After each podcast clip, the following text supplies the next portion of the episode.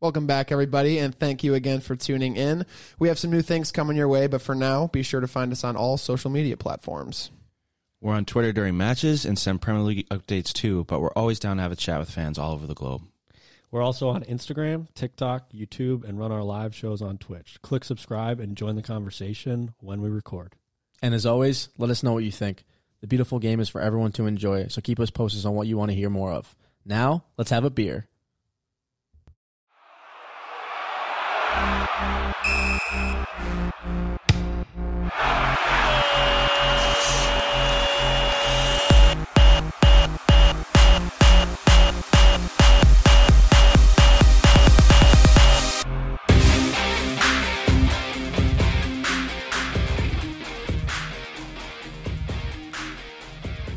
well, well.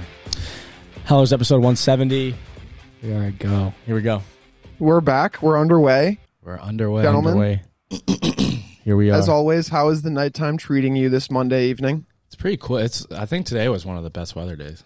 yeah, it I felt, wish like, yeah. the felt sun like was spring. out with It felt like spring today. wish the sun was out a little bit more, but it was definitely cool and Breeze is kicking up all that pollen though. We got two s- struggling individuals. I'm next dying. to us. I woke up. yeah, I woke I was up. gonna say you can tell it's spring because you have to like wake up and drain your face every morning for ten minutes before you walk out the It front looks like. St. Patrick's Day in Chicago here with all the green in the. Oh thought you were- man, you said this stuff coming out of your nose. Yeah, I don't know if I needed the visual, Andrew, but it was effective. No, no, I meant like the nonetheless. green. I the thought you. I thought the you meant green- mucus. I'm on the same page. as Yeah, I thought you meant dude. snot, dude.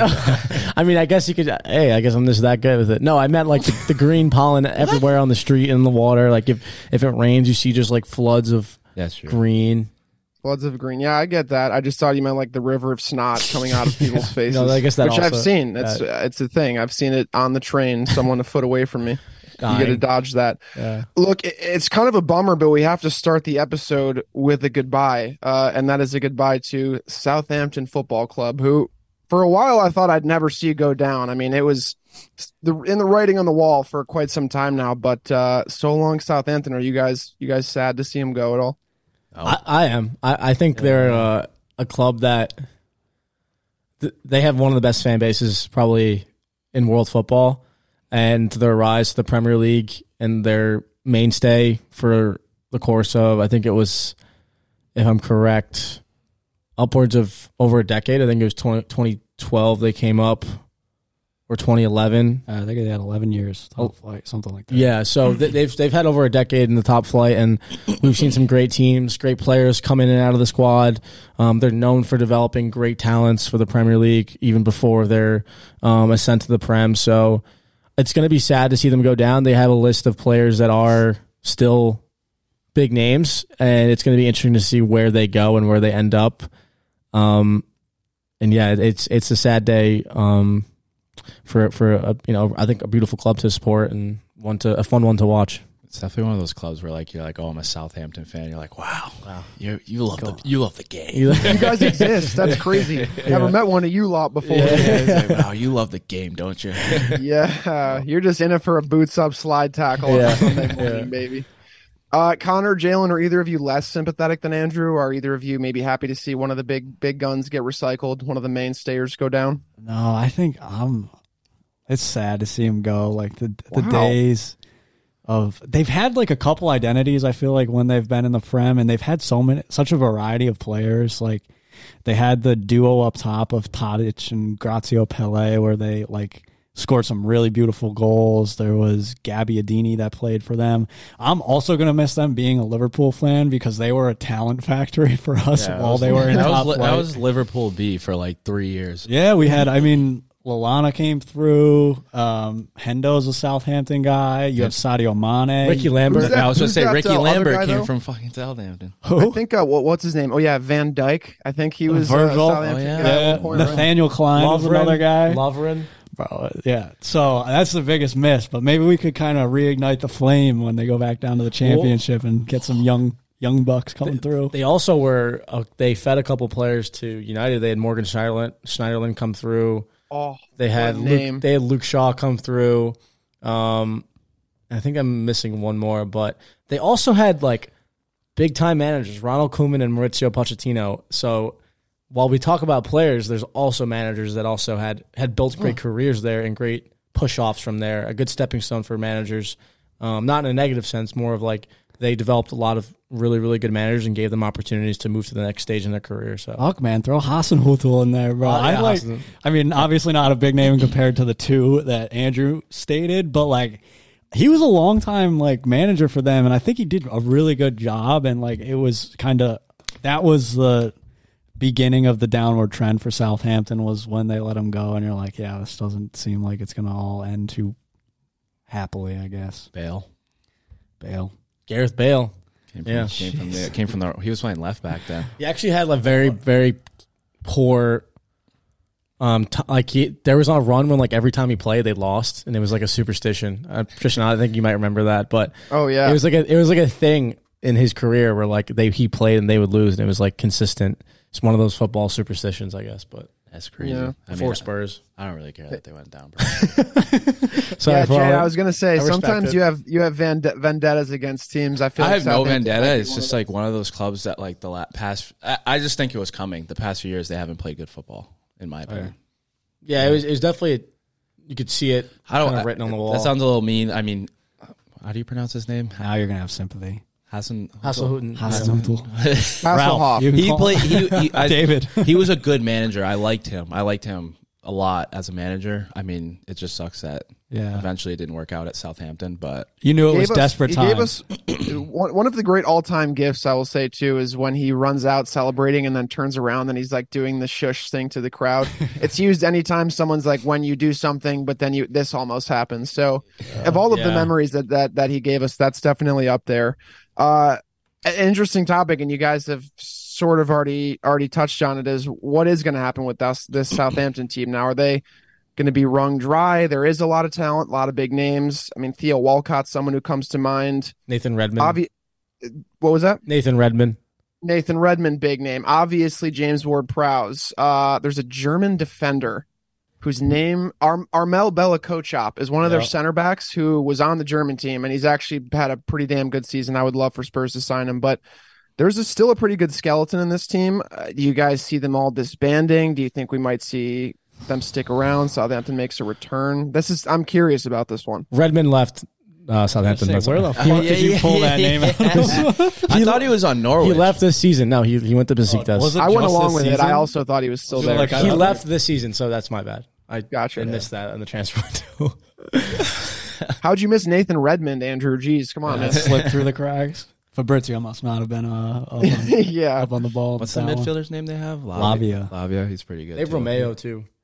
Lyanco, who's the guy who's apparently Brazilian but looks like a Russian mobster. If you look at him, like, do, do not see the connection there. But I don't. I, I mean, Connor, you you mentioned Liverpool being sort of a feeder, or Southampton being a feeder club to Liverpool. You think they might go after Ward Prowse? He's an ex, an affordable Yeah. Jude Bellingham. So I mean, it's there's definitely. I think the team is gonna fragment. Like I think it's kind of gonna get stripped down to the bones. Uh, a lot of the players and the talent is gonna unfortunately be poached. And I think the biggest name and the highest quality player in the side is JWP. As far as like what happens to him, I think the current suitors are like Aston Villa, West Ham, and Tottenham. Those are clubs that praise him very highly. And I, I think he is unfortunately going to depart.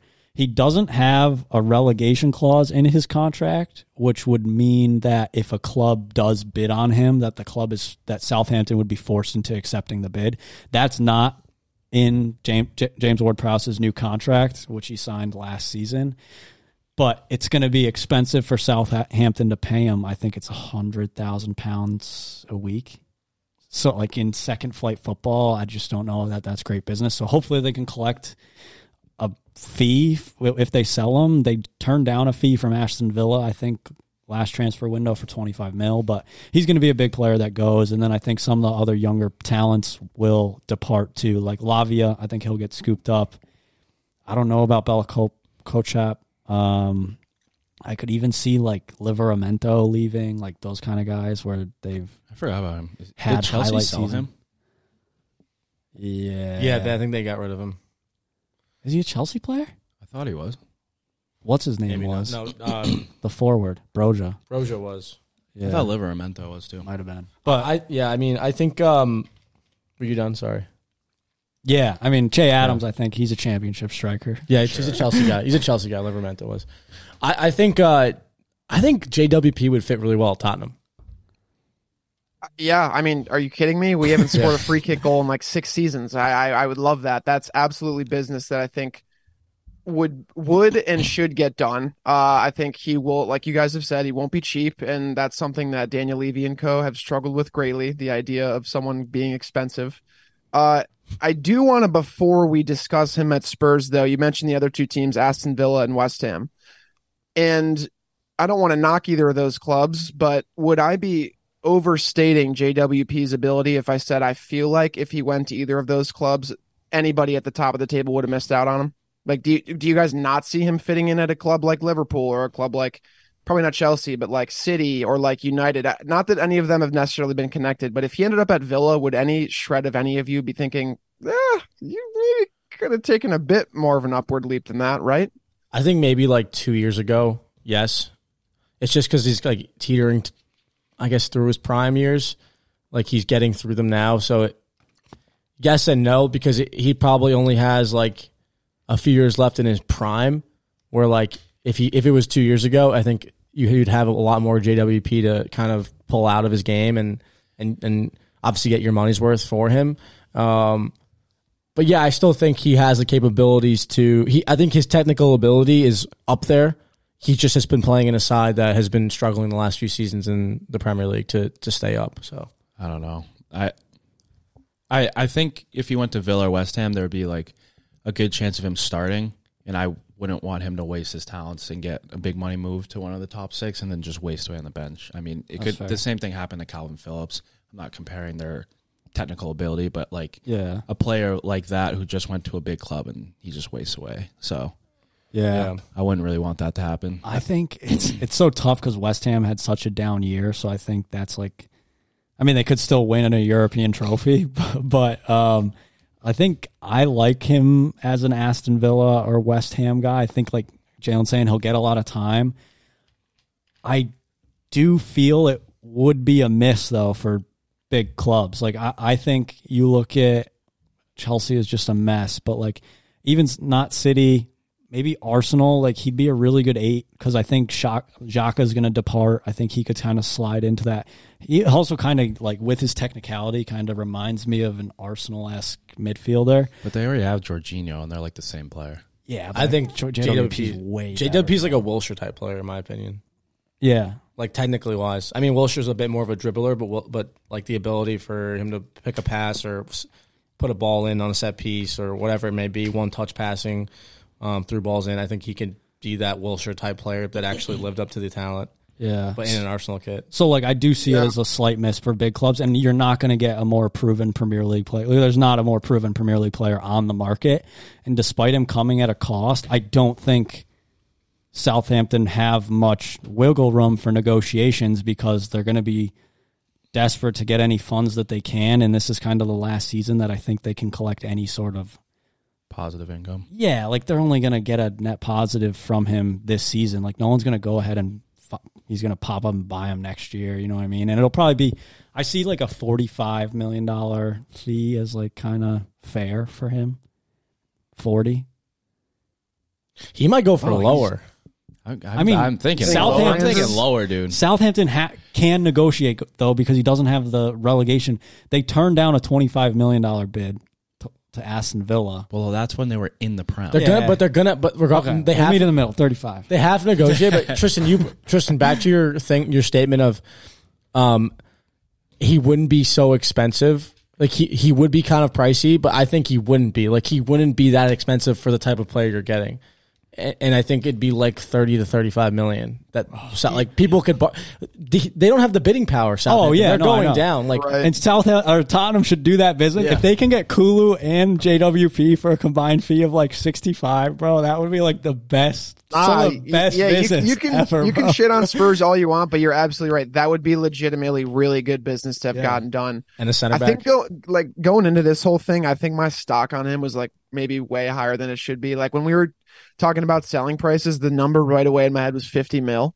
and then you guys said 35 mil. And I was like, no, that sounds like it would probably make a little bit more sense. But with him, I just think about the free kicks. We haven't talked about the free kicks once. They've been down very, very recently, but he's got to be still top three in the world in the last like four or five collective seasons. So he can still go out there and bang one. So uh, That's true. that's why I would, I think he'd be valuable, but who knows? Who knows? So closing thoughts. You think he's going to go for 30, 35? I think Tottenham get him for 35 million. I say he goes to Villa, but 35. I say West Ham sells Declan. They grab him. for like nothing. Love it.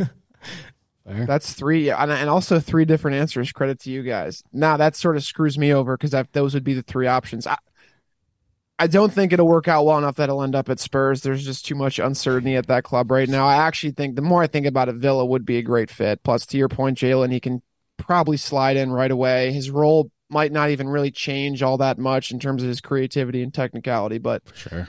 that's an interesting one. There's quite a few guys, but we'll have to see. Interesting uh, incident happening. Uh, and I don't remember if they were home or away this game, but um, Eddie Howe was approached out of nowhere by a fan who actually made his way virtually across the entire stadium. I think he was seated on the other side. Obviously, not that he walked across the middle of the field. That's different. But post game, I think Eddie Howe handles it really well. He says he mentioned something to me I won't repeat for obvious reasons, but the thing that stuck with me, and then I will flip it over to you guys, was during his press conference I think he was asked like what it was like or what he was feeling, and he mentioned he did. It, was all so quick he didn't even have time to be scared. Like think about being in his position where it's not even fear is your immediate response; it's just shock. It's like wh- who are you and what are you doing here right now? Like he was literally moments from looking at from the touchline and then turning and seeing this dude, but. It does beg the question of stadium security. You know, not that I we need to be super profound here, but do you think did this shed some light on on it being an issue overall? What were your thoughts on this situation as it sort of unfolded? I mean, I'm pretty sure they. I'm pretty sure Newcastle was away. I think it was at Elland Road. You're right. It was Leeds, and Leeds banned the guy for life. They were away, yeah, they're that's in, like- yeah.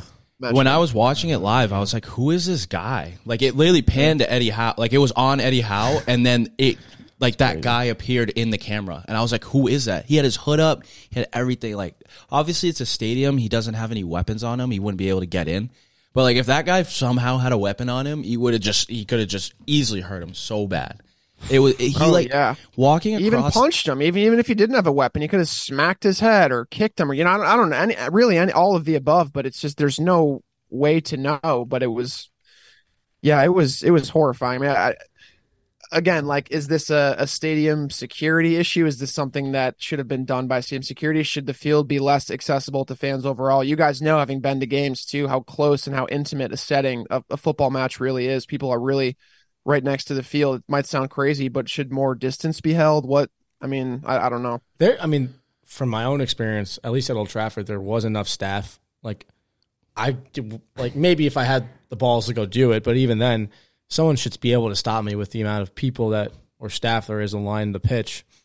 And half of them are laying down like they're getting painted in a portrait. Yeah. Uh, when like there's a corner, they're all like laying on their sides like they're at the beach. I'm like, well, that's not a, a, a defense ready position now, is it? I, I think it's safe to say that one of the biggest things we've seen from football stadiums and um and some like and tragic moments is like I guess just like control of stadiums, like the ability to control the masses and and that I think that's also it, it, it I guess it's difficult to do that when there's so many people, but I think there needs to be more in place when it when it comes to that. I mean, Jalen, you work at Fenway. Like, is it the same there as in like anybody can just run on the pitch? Yeah, there's security, but I feel like it's hard to stop anybody, but also there should be things in place to be able to do it with no no issues. honestly, like being at Fenway, like you, if you're in right, if they're in right field, like right next to pesky pole, you're so close to those players. Like you can easily hop over and talk. Like security is, it's a little different than like football, where like they line the entire like. There's only pretty much the ones at home plate, and they're in the crowd and they're at the door, like the field doors. But like, if someone wanted to just take a running start and run on the field, they can easily do it. Yeah. it's not something like first contact touch the ground, they're getting smoked. Like, Yeah, yeah. So I guess it's just maybe the nature of sports. I don't know. It's just Yeah, I think it's.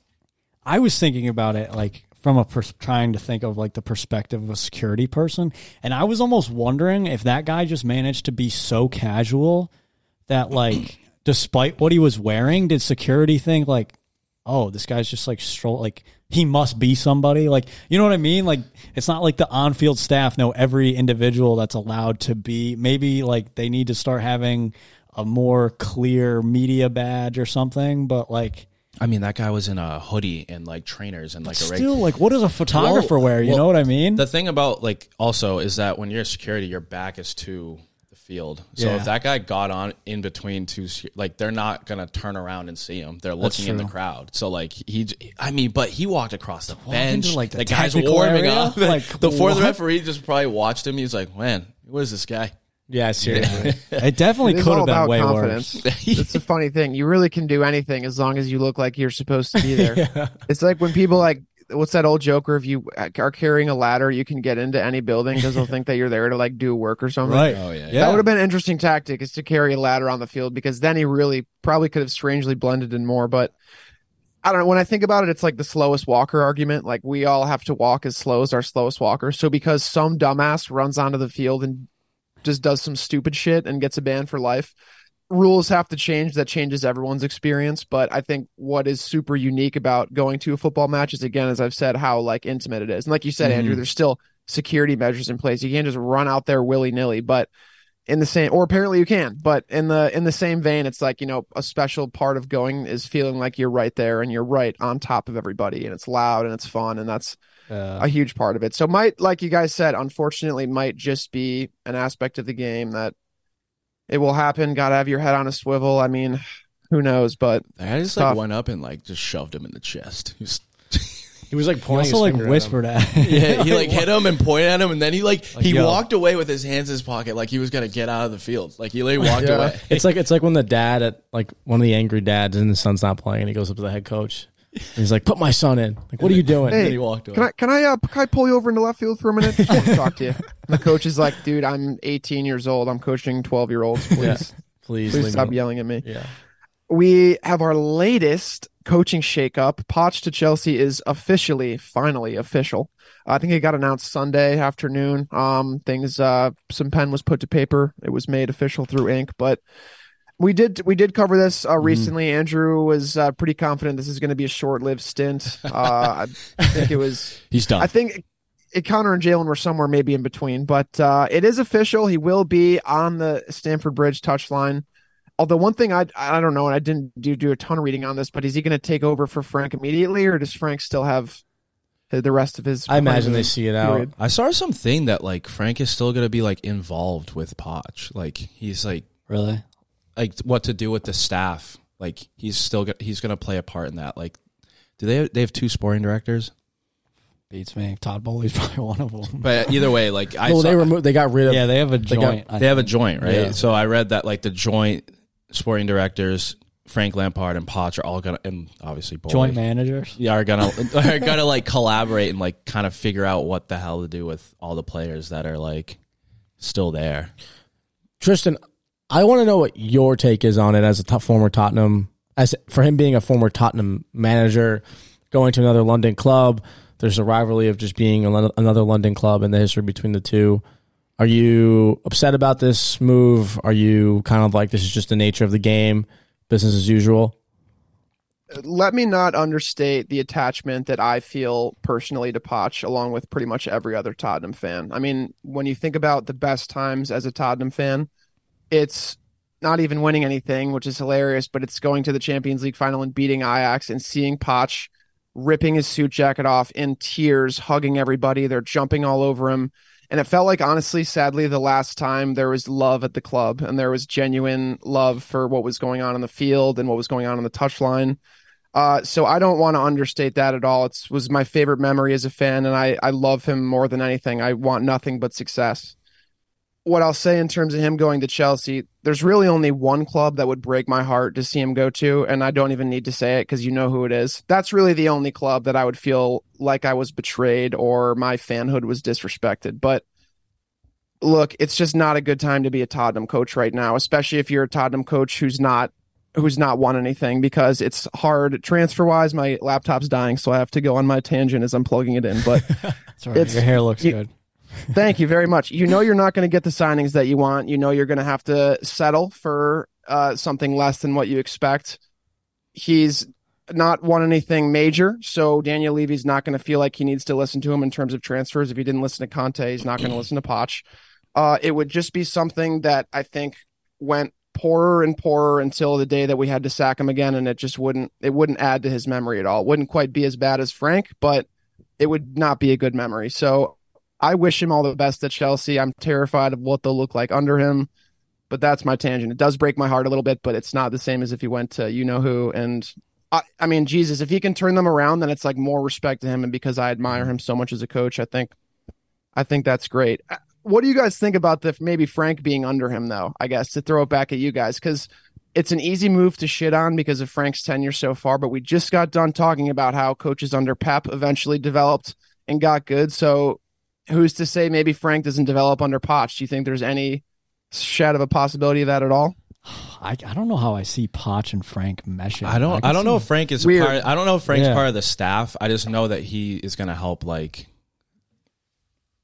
with the, The direction- in which In the direction the goes su- in. Yeah, Yeah. because I'm pretty The sure club goes in. he's he's a big part of this like Chelsea establishment. Like He is, yeah. like he sticked around afterwards. I guess if he were to work under Poch, I think there's a potential for him to have a career in management. But just because of his man, I think his man management is what makes him maybe the the guy that every club seems to go for when their club's in turmoil.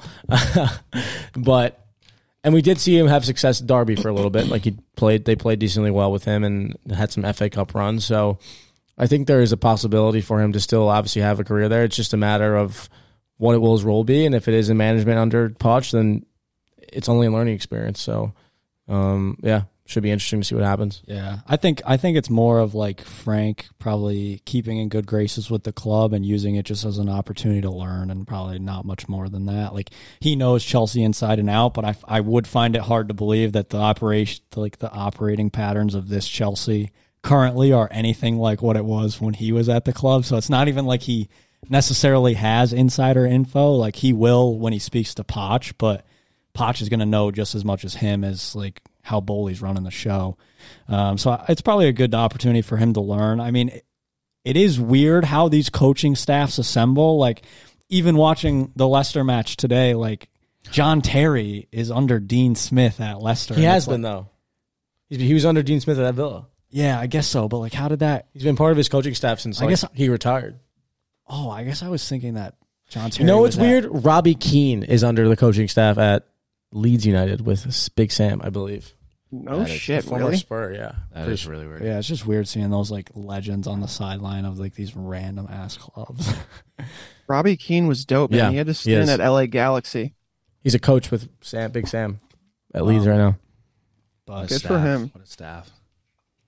I mean, it, it's just again, this is something that uh, you know we we've covered the possibility of happening, but it just it's like I, I could I could say, hey guys, how do you think it's going to work out? And I think a lot of you guys have, have made up your minds, but it's also just so hard to determine what this Chelsea team is going to do. There's so much like admin work that needs to get done in terms of like getting rid of people, letting players go. They don't need to bring in anybody, but it's like it's there's such a huge asterisk next to everybody who takes over this job because it seems like right now so much of it will be just like okay, there's a hundred names on this list, and I don't know who I'm gonna like. I know the football I want to play, but I'm sure he has somewhat of an idea. Do you think he's gonna come in and immediately know who he's gonna get rid of? I mean, it seems like there'll be some type of gestation. I don't think period. he's going to have as much of a say as he'd like in that either because Boehly has done so much business. So there might be players that he wants to let go that Boehly might have just brought in, and I don't think it'll sit well across the board. So That's where I think he'll fail ultimately.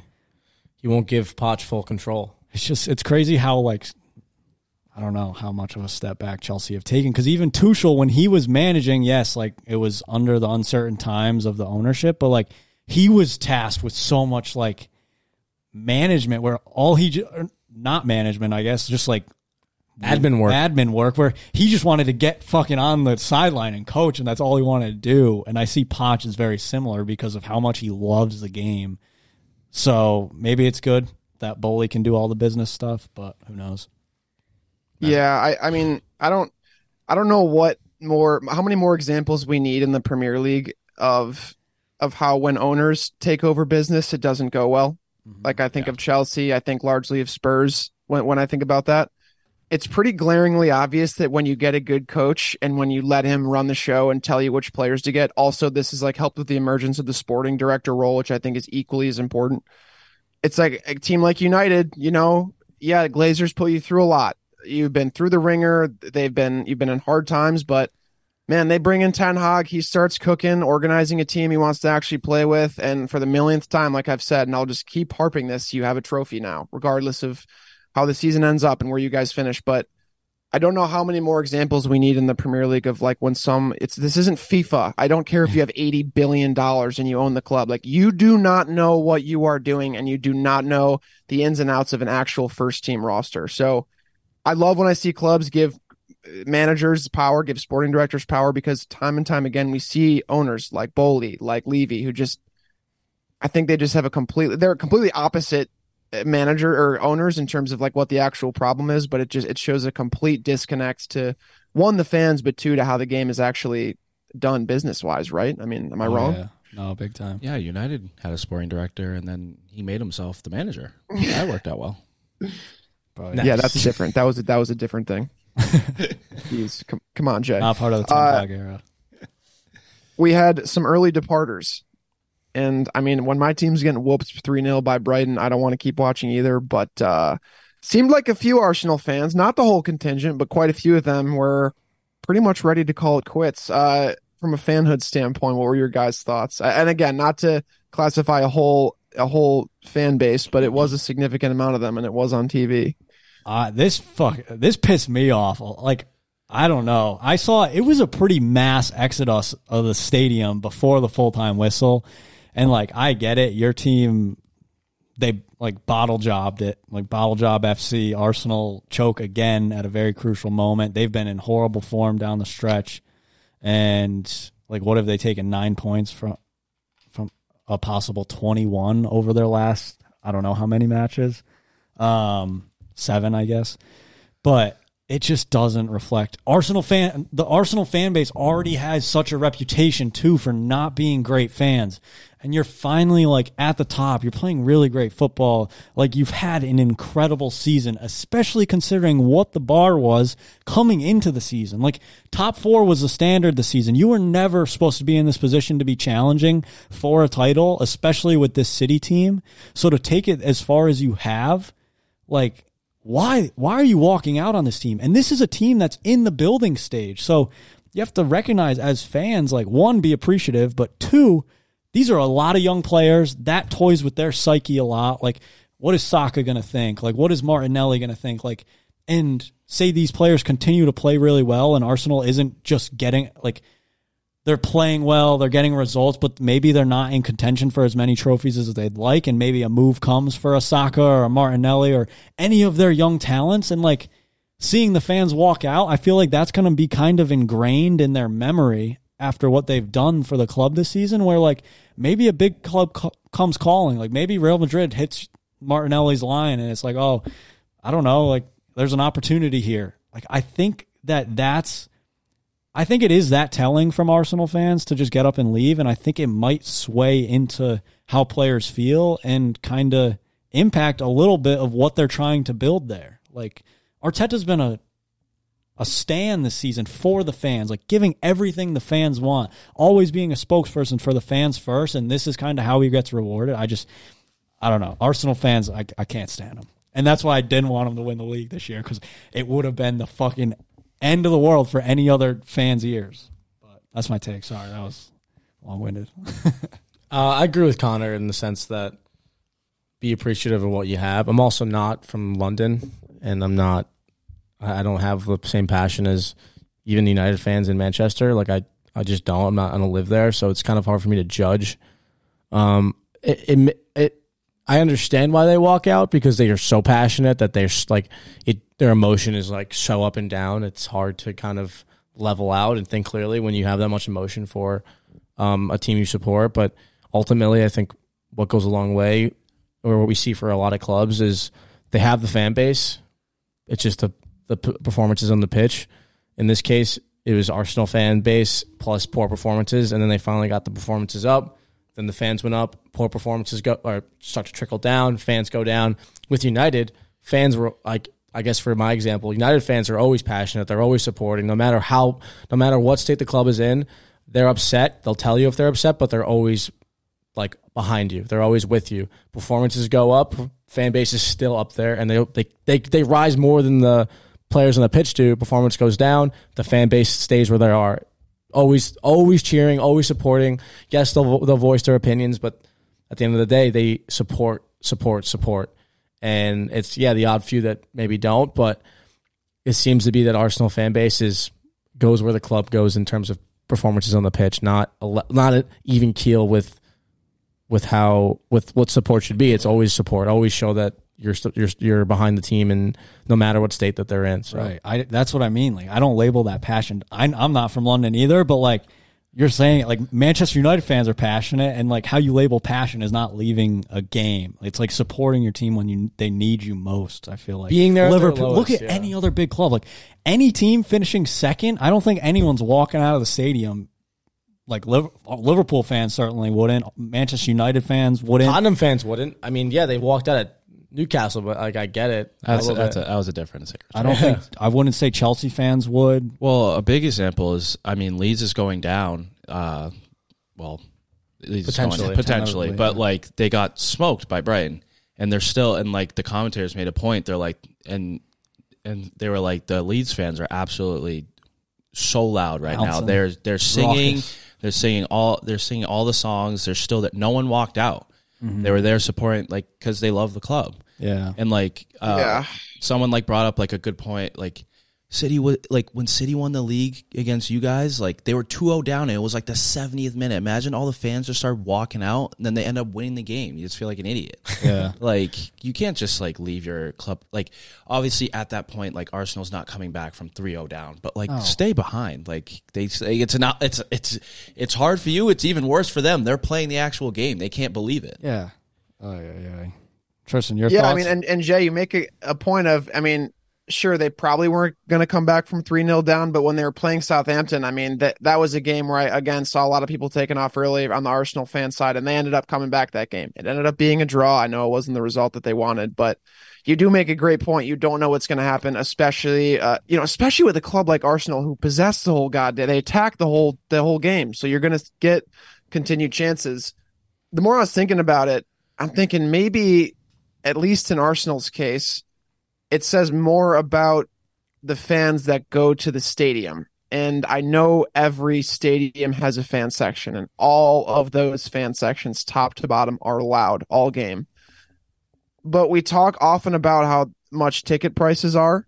I think a lot of people who are diehards of their club who wouldn't dream of walking out of that stadium early, at least they stick around to boo. You know, that's there. There's class in that. If you're gonna if you're gonna stay and boo, that's fine. But at least you stayed at the end of. At least you're voicing your discontent. It's like you said, Jalen, with Leeds. At least they're sticking around, saying this is not okay. We don't accept dropping down to the Premier League. We love you and we want you to play at the highest level. But you know, Arsenal and same with Spurs. It's not a cheap ticket. It's it's a, a ticket that a fraction of the city can probably afford to go to every game. So not calling everybody who walked out of their seats some some rich a hole who's like I don't give a fuck, but but at the same time, it's like if you had a fan who waits outside the stadium wearing a scarf and just waits outside in the cold, and uh, if we could get more of those people's not just in, in, in football matches, but in, in sports overall, it's like the Super Bowl gets worse every year because they just have celebrities or people who don't give a shit about the game going to them. It's not the same thing. I'm not making a comparison, but it's like in the same vein, if you had the craziest contingent of fans out there, it probably wouldn't be the case. But I think with with how expensive tickets are, it's like somebody who feels like they're owed good football shows up and they're like, "Well, th- well this isn't the product that I bought two hours ago. I'm gonna get in my fucking Benz and I'm gonna go back home now." Like it's just it's. I think that might have been a huge part of it, but that's that's with all fans, right? I mean, there's that pocket of people probably at all stadiums, but Mm-hmm. Shame. Definitely. It was definitely a shame. Uh, no doubt about that. But Jalen had an interesting topic he wanted to bring up, and this is uh, a topic that fans like to use when they've just lost, or what they like to use as like a, a bragging rights thing. Yeah, you may have won, but we controlled the whole game. That's what you hear a whole lot. Yeah, you may have scored, but we controlled the ball the whole game. So, Jay, since this was your topic you wanted to bring up, first I'd say if you want to re- reword that in any way, feel free. But also, what's your take on this? You're a Madrid guy. You guys you guys sometimes play a little bit of kickball and you get results. So, what's your beef there with this phrase?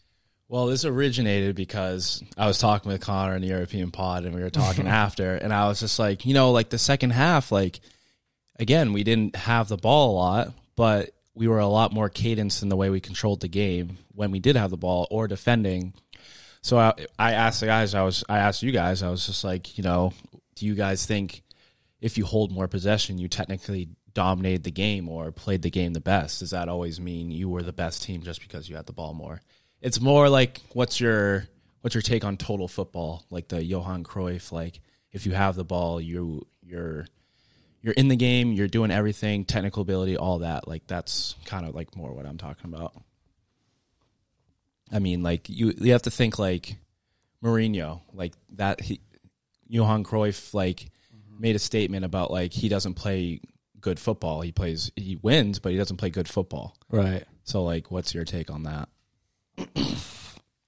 I always believe, I mean, Liverpool are a team that in recent time has held a lot of possession. So I think I've grown accustomed to kind of really appreciating it and being a victim of the phrase saying, oh, we, we dominated the game. Like we had 70% possession and they scored on a counter.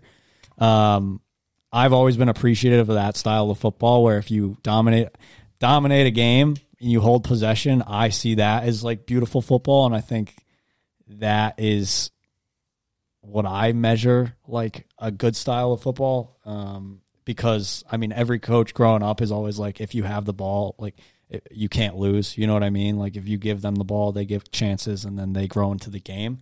Um, so I guess from a, a style perspective, I always favor a team that possesses the ball, and I think that's why I like it. As much as I hate City, it's really enjoyable to watch them play because there's such a, an art in like breaking down a low block system. And but what if they don't break it down?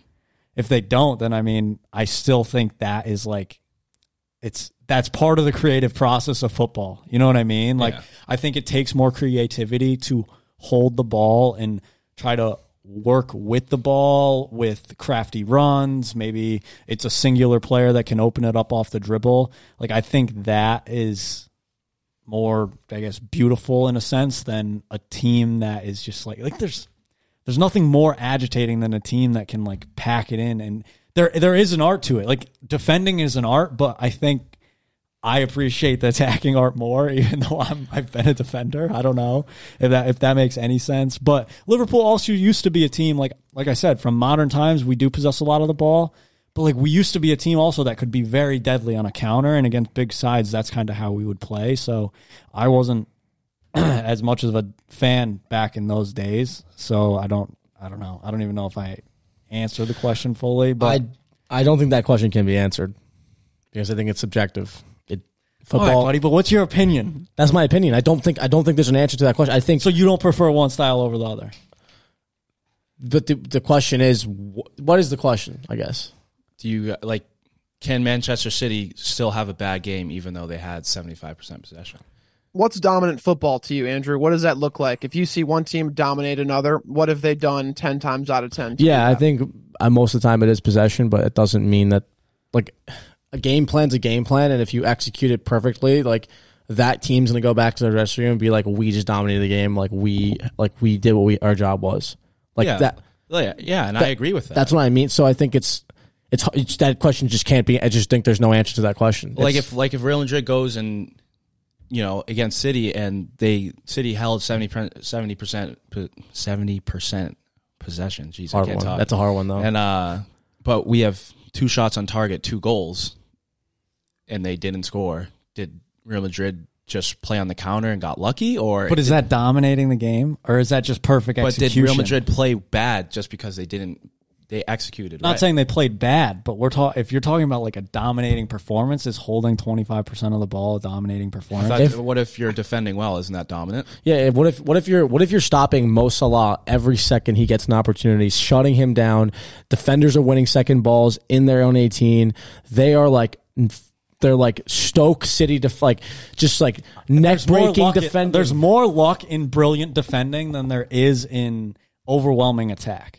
Because I don't agree with that. No. I do not agree with that at all. Are you kidding me? The ability, the chance of a ball deflecting off someone's foot or a shot going wayward and, and like just like the chaos of the box when players are flying at each other, I think defending is a lot That's- more is a lot more calculated. Yeah, but you can't control like a, a bounce or like you can't control those things. You can So, control like, your timing of when you go an- for the ball and how much how much physical force you exert in defending. I think there's control in that in the body sense. But then there's also luck from a sense of like There's luck to go both- two for two in a 90 minute like to take to be that clinical. Like I don't see that as dominant. I think that also like requires a little bit of luck. Like how rarely do you see a team go have one shot on goal, one goal? Like I I, th- I know it happens, but I think it's more of a rarity and like it does require instances of luck. If you're willing to sit in and give the ball to the other team for 70% of the time, you are gonna rec- like you can't time every challenge across 90 minutes perfectly. Like it requires more luck than it like not necessarily more luck, but I think you can't time every attack rely- perfectly. You're relying more on luck than you are not more on luck, but like more on luck. I don't Yeah, know what I'm luck trying is to a bad Li- word. listen, I mean, here's, we here's beat- my take. Oh, here's my go. take on it, and I'm I'm curious to see what you guys think about this. It's it's sort of in direct disagreement with Andrew because where I disagree with Andrew is that it can be quantified. I totally get the take of. I mean, uh, uh, most things in football you really can't argue to a T who's right and wrong. You're absolutely right about that. I feel like we as fans and everybody overall makes it way more complicated than it needs to be. I think there's two it's good that we take stats, but we use them too much to decide things. I do believe that. I feel like the only one true metric to decide whether a game has been dominated or not is by big chances. That's really the I, I don't think there, it's really pointless, honestly, to look at most other stats. And and from the possession argument, I'd I think possession is the thing that I look at least. Like I look, whether they've been playing well or playing shit, Tottenham have been counterattacking for a long time. So I know nine times out of 10, whoever we're playing, whether it's a championship club, whether it's a Champions League winner, they're probably going to possess most of the ball and, and, and have most of the total shots. But I don't know anything other than big chances that actually matters. And I know that sort of oversimplifies what you guys are debating. Like, you know, but is is defending harder than attacking you know and i think that's a very interesting t- take in looking at it especially from guys who played and one of them atta- attacked and one of them defended. But i mean that that's just when i when i look at a post game stats i'm like really who had more chances? Because you're right. If you sit back and you're a good defender and you take those chances and use them well like jalen if you have two shots on goal and it's two goals I don't know how you argue against that, how against that efficiency, even if you got destroyed in possession or the other team had 15 shots on goal. It's like, yeah, that's whatever whose ever game plan works better. That's that's I guess how I would put it. But uh, di- uh, It's a what, hard what part of that's wrong? I guess. I like your point on like chances created, as in like it is the like there's like a stat where it's like chances that like lead to goals. Like it's weird. It's like a substat of chances Yeah. created. It's vaguely worded. I yeah. agree. So What is it like the XG like expected goals? type? yeah, like like chances created that.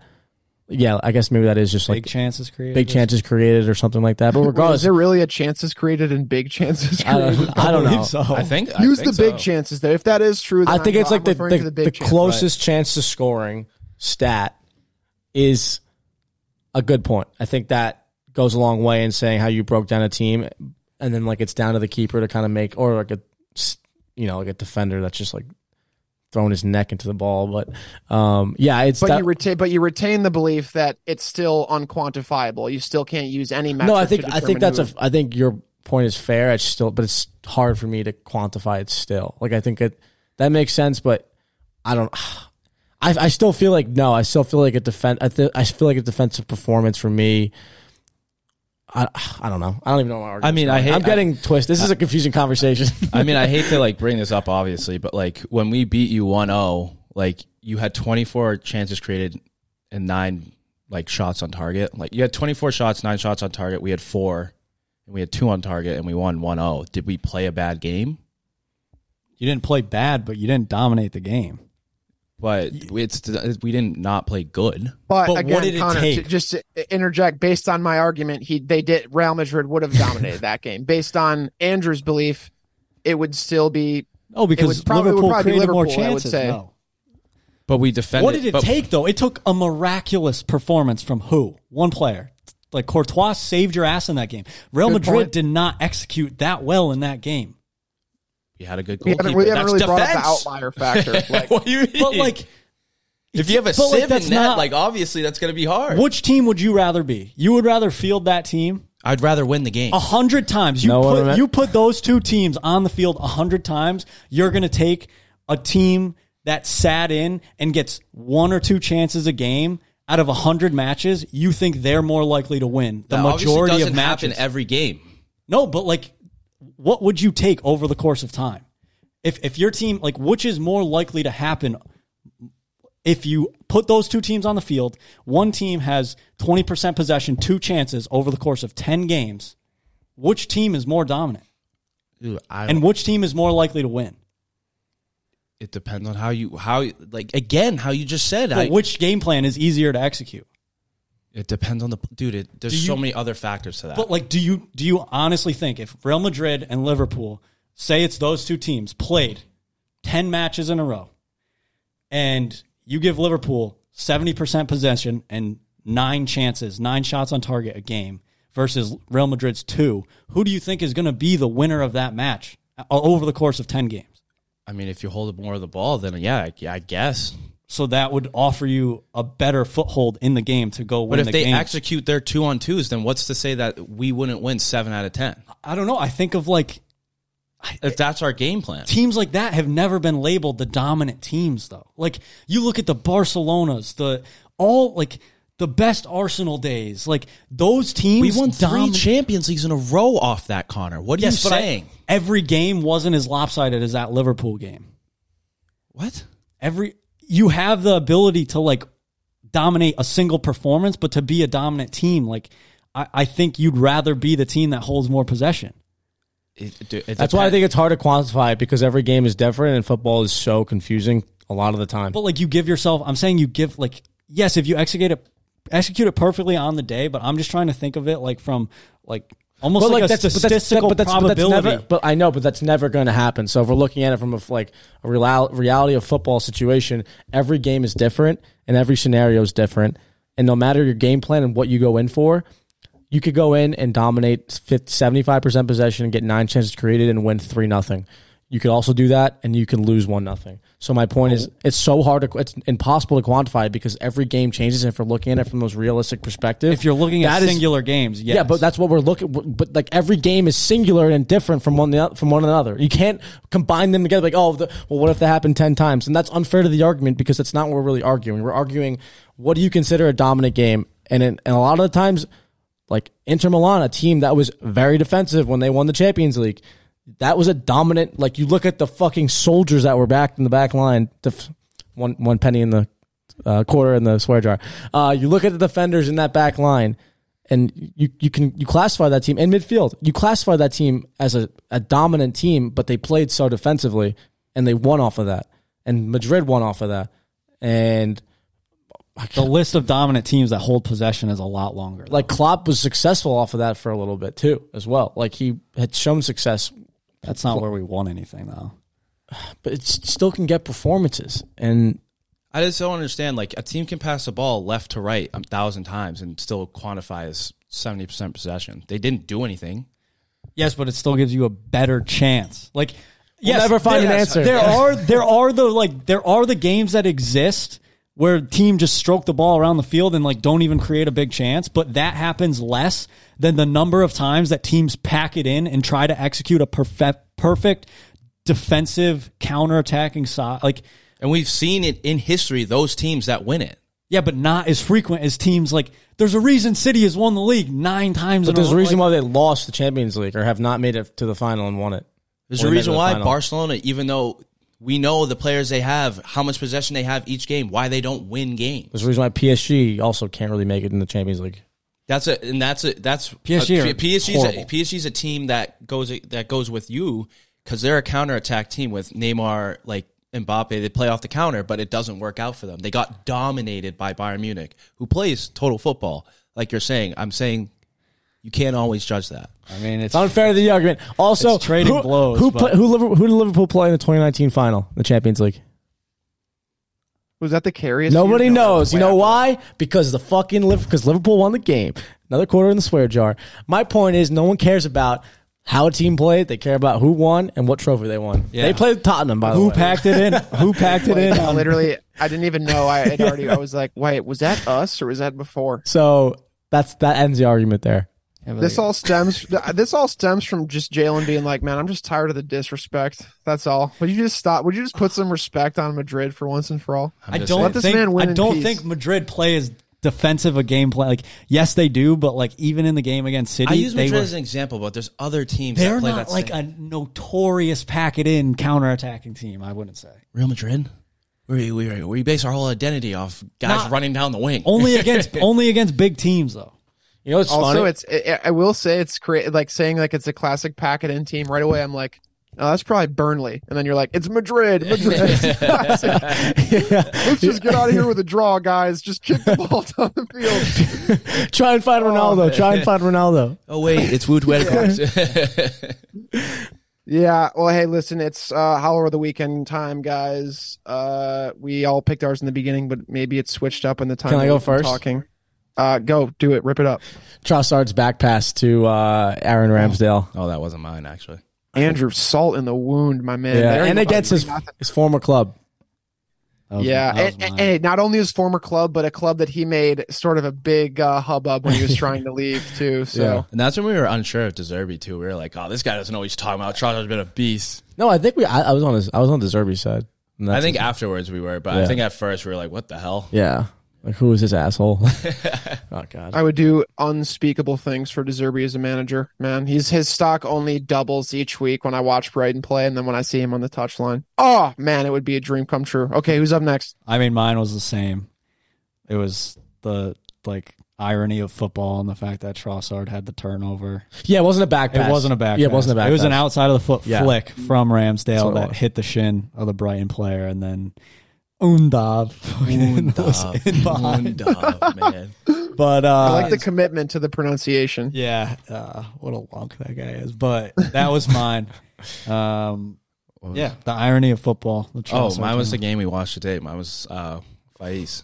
Wout. Wout. Wout, that guy's got It a was lot of the- howlers to his name. It was uh who played that ball? Was it Henderson? I don't know. It was just an absolute just belter down the field.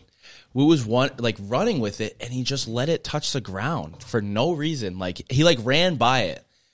Which I mean I, I guess if he can't make the like know, the calculated Must have caught clearance, like I. I, I just don't He tries to think get he tries to get behind it to clear it rather than like clearing it. but like he didn't one- try to clear. He literally just let it bounce. Like he didn't do anything to the ball. Like he literally just stared at it.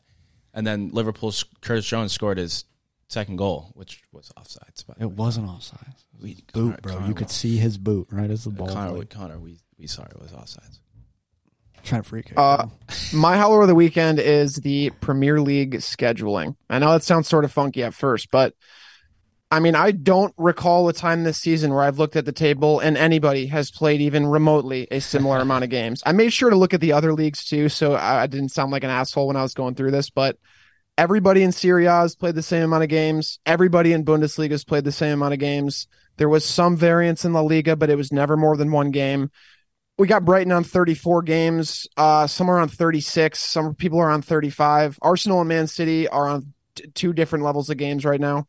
I know that there's bad schedule congestion. I'm privy to that, and I get that things don't always work out as you do when you put them in the planner. But good lord, can we all be on the same page for any stretch amount of time this season? It's like at least the bottom of the table gets it right, where all those teams have played a similar amount. But I'm so tired of looking at the Premier League table and everybody has a different amount of games. It's like Brighton are ahead of us, but they have two games in hand. So like finish above us or don't. But this whole like waiting thing and then random games going on. Again, I, I love a random game during the week to enjoy, but at the same time, it's like, can we can we pick a schedule and adhere to it, please? I know there's congestion, but I see other leagues doing a better job. And as somebody who constantly runs his mouth and says the Premier League is the best league on the planet, uh, our scheduling is far from the best. We're like fifth of the five major leagues. It looks like right now. So one reason for sure is the Queen.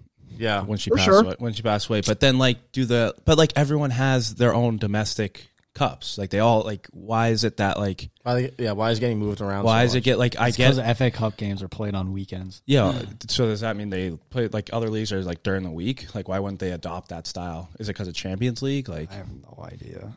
That's something look, that we- at no I- I- point- I don't know.